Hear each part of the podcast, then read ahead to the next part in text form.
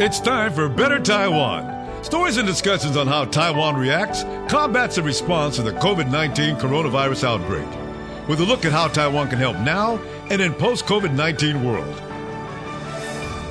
Hi, I'm Joey Chow, and this is Better Taiwan, where we discuss the impact of COVID 19 on the livelihood of the people on this island and what we're doing to overcome these obstacles and difficulties. Today we have a very special guest, the mayor of Taipei City, Mayor Ke Wen-je. But first off, here are some numbers. Taipei's total population is more than 2.7 million. However, at that number, it only ranks fourth in the country. The population density of Taipei at over 9,700 people per square kilometer is not only the highest in the country, but it's nearly twice as much as the next city in the ranking. There's no doubt that if a virus like COVID 19 had a breakout in Taipei, it would spread faster than in any other city in Taiwan. Therefore, one of our first questions for the mayor today has to do with whether or not the city has a contingency plan for a potential outbreak of COVID 19, and if the city has a plan for the economic fallouts of current social distancing and home isolation trends.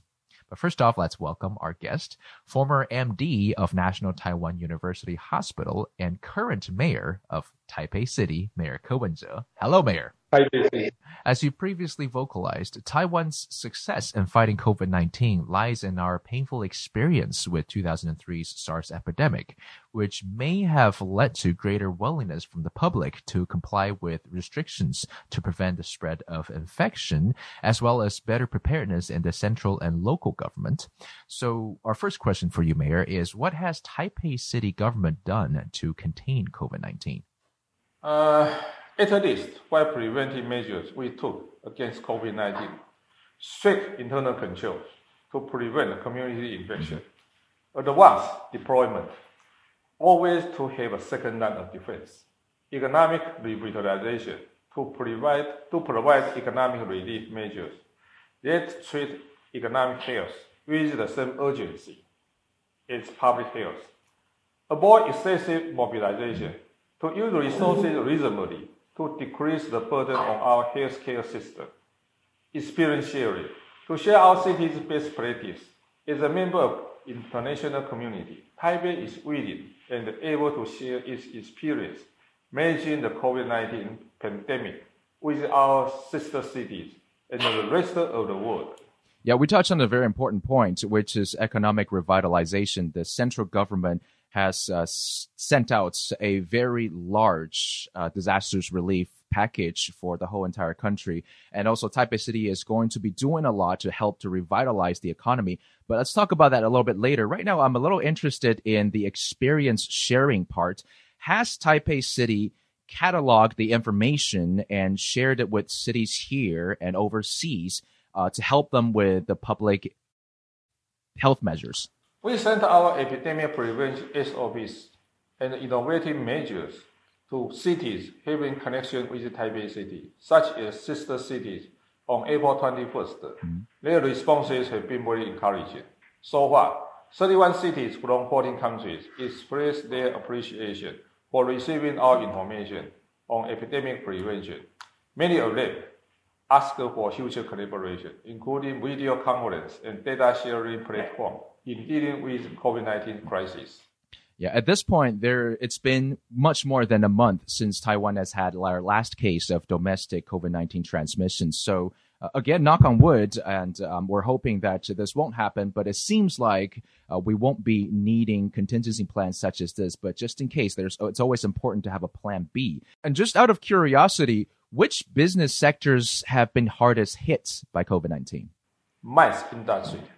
A meeting, I incentive, C conference, E exhibition. In the word, hospitality, tourism, and large events received the most negative impact by COVID-19. Okay.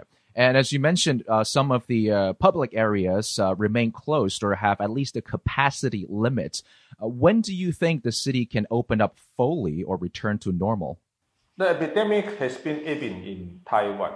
Hopefully, we can ease some restrictions on social and business life soon.